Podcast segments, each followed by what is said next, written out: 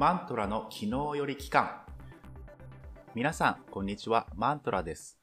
巷にあふれる教養ものやビジネス系コンテンツを題材にして実際に私マントラ自身が具体的なチャレンジを通してその成果や失敗を率直に話していく実験チャンネルです。何かやりたいけど何しようかなと思ってる方へのヒントやビジネス系コンテンツの言っていることを大真面目にやるとどうなるのかと疑問を持っている方へ向けて私の経験が皆さんの一歩踏み出す勇気になれば嬉しいなと思っています。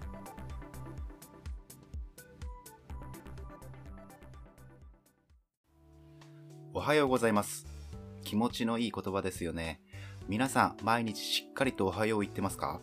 ちっちゃい頃はしっかり挨拶しなさいって言われて、元気に朝の挨拶していたのに、思春期になって子供っぽい、ダサいみたいな感覚を覚えてサボり始め、そのまま大人になってちゃんとした挨拶しなくなって、そんな感じじゃないですかね。マントラの身の回りにもいっぱいいます。気の抜けた、聞こえるか聞こえないかわからないような声で、おはようございます、みたいな感じの人。っていうか、人のこと言えません。マントラ自身も昨日までそうでしたから。今回から新シーズンということで新しい取り組みにチャレンジしていきます。シーズン1の最後にもお話ししましたが、シーズン1はチャレンジそのものが頭を使う系で、具体的にどんなことをやっているのか、どんなことが起こったのかをイメージしにくいだろうなと思ったので、今回はもっとシンプルにわかりやすくという感じでやっていこうと思います。朝の挨拶の話をしたので、もうお気づきかもしれませんが、シーズン2では早起き朝活をテーマでやっていこうと思います。今回のチャレンジの元にするのは、池田千恵さんという方の書かれた、朝4時起きで全てがうまく回り出すという書籍です。この系の書籍は本当に多いですよね。そして多くの人が同時にこういう印象を持たれたと思います。なんかうさんくさくね。全てがうまく回るなんて言い過ぎでしょ。はい。マントラも同じ感想です。昨日より期間の研究対象としてはもってこいですね。ここは一丁マントラが試してみましょう。朝に有意義な時間を使うことについての有用性はいろいろな本を読んで知ってますし、実際にやっぱり社会的に経済的に成功していると呼ばれている人たちのほとんどは早起きして活動しているっていうのを知ってるので、決して否定的ではないです。むしろできたらいいだろうなって思ってました。ですがやはり辛い、眠い、そしてこの季節は寒い。いろんな誘惑に負けてお布団の中でぐずぐずしてたわけです。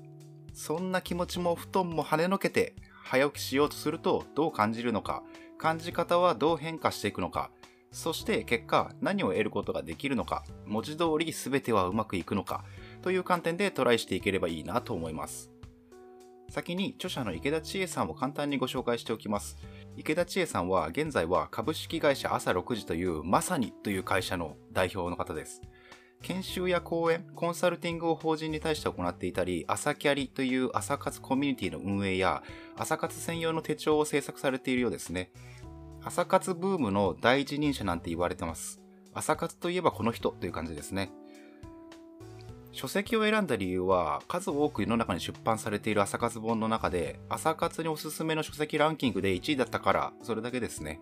正直、あまりにも種類が多すぎて、どの方のどの本を参考にすべきか選びきれなかったので、とりあえず1位ということを信じてみようと思って選びました。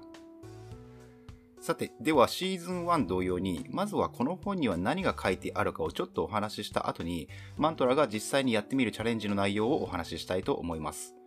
本自体は書きっぷりがライトなので、読むのが早い人なら1時間くらいで読めるんじゃないかなって思います。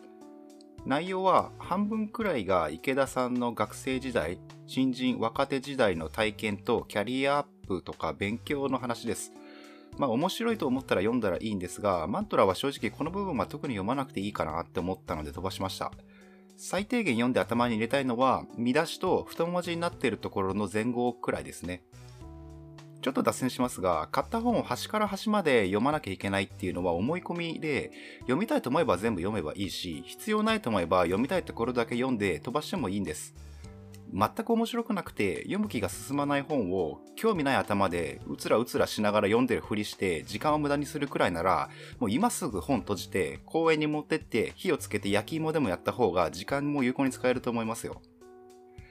はい、脱線は終わりです。今回はちゃんとね、あの、朝活に関して得るところのある本だったので、要点をまとめて、朝活はこんなメリットがありますよっていうところをお話ししていきましょう。一つ目、時間は有限で、どんな人も平等。どんなこともかけた時間は率直に結果にフィードバックされるから、当然時間を多く使える人が必然的にいい結果を出すっていうこと。これは当たり前のことですよね。二つ目。といっても朝は短時間なので、リミット意識を持てる。だから、時間の使い方の瞬発力が鍛えられる。三つ目。朝は誰にも邪魔されないので、完全にコントロールできる時間だから忙しいって感じない。逆に、いろいろなことができて余裕があるとすら感じる。4つ目、脳科学的にも朝は最も頭が働いて客観的でポジティブに判断を行える。特に3つ目の考え方は大切だと思いました。忙しいっていうのは自分が主導権を持ってコントロールできないことに使っている時間が多くてそこにストレスを感じている状態っていうことですよね。予定がたくさん詰まっているのが忙しいじゃないってことですね。むしろ一日のうちで自分主導で動ける時間が多くなると、トータルとして一日の中では誰かのコントロール下でやらなければいけないと言われていることの占める割合が減る。つまり自分主導、他人主導の濃度が変わってきて、忙しさを感じなくなりさえするということですね。確かに自分の好きな趣味をやったり遊んだりする予定がたくさん入っていることを忙しい忙しいって言ってストレスに感じることってないですよね。むしろそういうことってどんだけパンパンに詰め込んでも充実してたなとか有意義だったって思いますよね。ここのところ実際どう感じるのかはやってみるのが楽しみですね。さて、では具体的にどんなルールでどんなチャレンジしていくのかっていうお話なんですが、これはもうズバリ朝早起き、朝活ですね。本では朝4時に起きるとと書いてあるんですが、池田さん曰く大切なのは何時に起きるかじゃなくて寝すぎない適切な睡眠量で早起きを実践しましょうと。そのために自分の体質とか生活リズムとかの中で可能な時間帯や睡眠時間は各々調整していきましょうと言ってます。ただ、ちょっと自分の体質を正確に測ったことがないので、一旦本に書いてある通り、23時に布団に入る、4時に起きるでやってみようと思います。この辺は体と生活リズムに合わせて変更していくかもしれません。じゃあ朝4時に起きて何をするかなんですが、それは日によってやりたいことがいろいろ変わると思うので、ざっくりテーマだけ決めておくと、自己研鑽、自己投資、やった方がいいけど貯めてしまっていること、このあたりをテーマにやっていく時間にしようかなと思います。読書とか勉強、軽い筋トレとかランニングもいいですね。あと掃除とかでしょうか。あと、これも本に書いてあった通りのことを実践してみますが、毎朝前日の振り返りをきちんとすることということ。昨日の良くなかった点をちゃんと考えて正しく対策を考える時間を朝に作るのが有効と書いてあったんで、この時間は作っていこうと思います。実施の見える化も考えていきたいと思います。これは Twitter を活用しようかなと考えているんですが、一つ目は前日の夜寝る前に明日の朝何とかをすると宣言すること。もう一つは朝ツイッターにおはようツイートを4時半までにする。これでいこうと思います。配信の方は変わらず1週間単位で感想や発見をお届けできたらいいなと思ってます。朝活の時間を放送を作っていくのに当てて、もうちょっとショートな内容、毎日配信とかも、もしかしたらできるかもしれませんので、これはやってみて面白そうだったら、できそうだったら考えてみたいと思います。はい、それではエンディングです。シーズン2になってより行動的で分かりやすい内容を選んでみました。朝の早起きはいいことがあるって分かってるのになかなかやらないことの代名詞みたいなものですよね。だからそれをやってみましょう。マントラが実験台になります。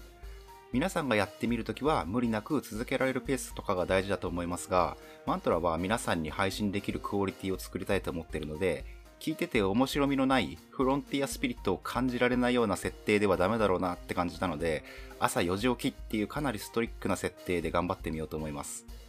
参考にした方にはですね何でも一人ではくじけてしまうから本当は仲間がいた方がいいっていうことで会社とかで朝活グループを作ったり朝活に興味を持っている仲間が集うコミュニティを活用しましょうと来るわけですがマントラの仲間はリスナーの皆さんなのでね皆さんの応援がマントラの継続する力になります。アンカーのホームページの方にですね、Twitter アカウントのリンクも貼ってありますので、聞いていただけるだけでも嬉しいですが、Twitter の方にリップ、DM、フォローなどしてコンタクトまでしてくれるとさらにさらに嬉しいです。あとですね、Spotify や Podcast アプリでチャンネル登録していただけると、最新のエピソードの配信通知も受け取れるみたいなので、そちらもぜひ登録をお願いします。人はいつでもいくらでも変われる。あなたの今日が昨日より少し幸せでありますように。それでは次回放送でお会いしましょう。バイバイ。